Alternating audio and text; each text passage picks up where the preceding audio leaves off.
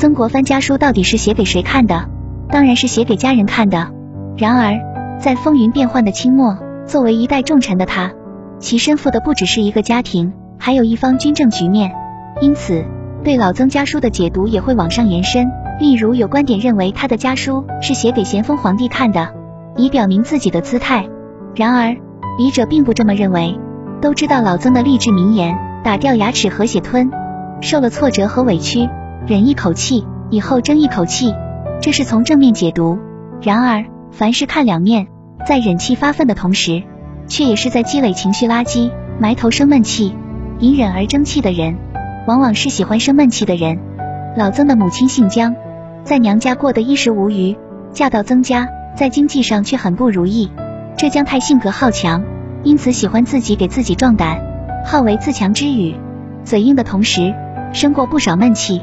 而曾爸爸是个性格懦弱的人，经常被曾爷爷训斥，估计也生了不少闷气。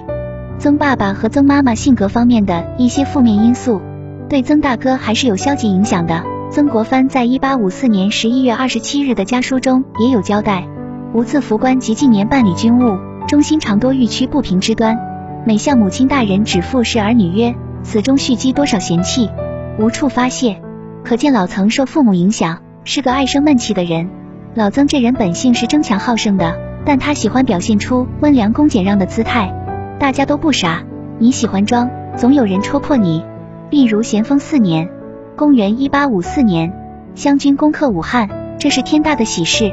老曾也掌握了实权，掌管湖北一方，署理湖北巡抚。有了一方的财权和人事权，手里还有兵，应该得瑟了吧？然而老曾想的挺远，一则觉得正在带孝，二则觉得要显摆谦逊的美德，于是上书向朝廷辞官。本以为咸丰皇帝会表扬一番，没想到咸丰是个聪明人，一道谕旨戳破老曾的假谦虚。朕料汝必辞，你肚子里那点小九九我知道，辞官是意料中的事。好明之过尚小，为止之罪甚大，着言行申斥。直接骂曾国藩好名，而且事情性质很严重，抗旨不遵，结果既要免官，同时还要严肃批评，这是咸丰给他的一棒。皇上的批评你还能回嘴吗？闷气是生病了。曾国藩对自己平生受的闷气有一个总结，我们看日记：余庚戌辛亥间，为京师权贵所唾骂；癸丑甲寅，为长沙所唾骂；乙卯丙辰，为江西所唾骂。遭遇的都是唾骂，在京城被权贵骂。不能还嘴，在长沙被露营兵骂，还是不能还嘴，还嘴就必死无疑。在江西筹集粮草，像叫花子一样被人骂，又是不能还嘴。老曾都忍了，或是没惹了，但气却上来了，一层层堆积在心里。这不是揣度，而是有曾国藩自个的心声为证。怄气从不说出，一味忍耐。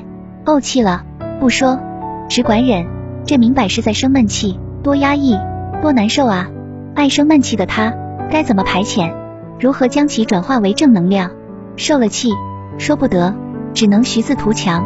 图强是长远的事，但眼前的情绪总得有个疏通的管道。老曾在这个时候就得依靠文字了。例如在前文提到的曾国藩被咸丰痛斥好名，老曾的情绪就在当年九月写给四个弟弟的家书中宣泄了出来。他是这样写的：人之好名，谁不如我？大家都好名，谁都跟我一样。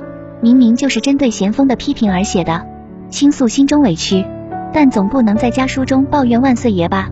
于是自我解释宽慰一番：我有美名，则人必有受不美之名；与虽美而远不能及之名者，相形之计，概难为情。皇上骂老曾好名，老曾心里难堪，但从辩证的角度一想，老曾我有了美名，必定有人因此承受骂名。原因很简单，你的能耐显示了别人的无能。相比之下。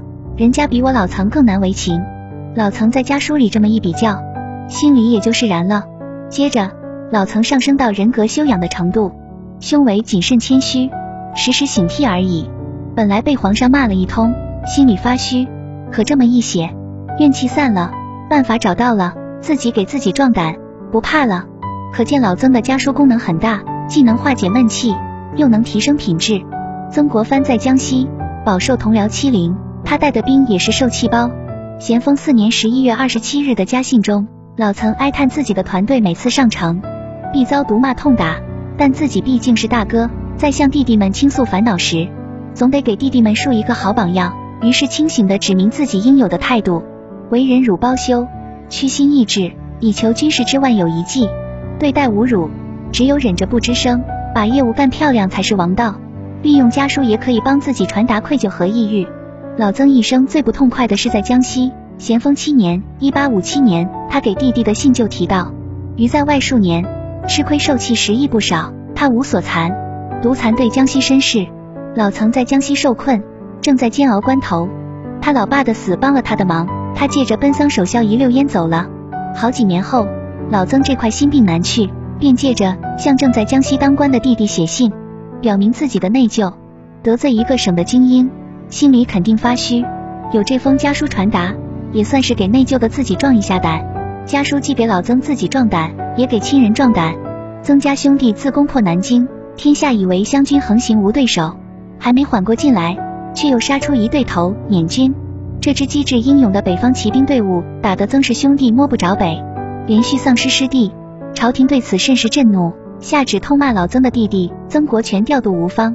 同治五年（一八六六年）十一月十八日深夜，老曾写信给弟弟壮胆，提出他的处世名言：打掉牙齿和血吞。他认为弟弟被捻军大败，颇有打脱门牙之象。他建议弟弟唯有一字不说。咬定牙根，徐图自强而已。同治六年，在表弟战死的情况下，又给弟弟写信，劝导他此次战败是天之磨练英雄，要咬牙励志。这番话表面是给弟弟壮胆，其实也是给自己壮胆。弟弟打败仗受处分，他老曾能没事吗？当然，要给弟弟壮胆，自己得有料。他列举历次失败受辱的教训，然后跟弟弟说：“没事，哥不也是这么走过来的吗？”因此可以说。曾国藩的家书其实是将自己的恐惧、烦恼和压力文字化、物质化，在训导子弟的同时，也训导了自己。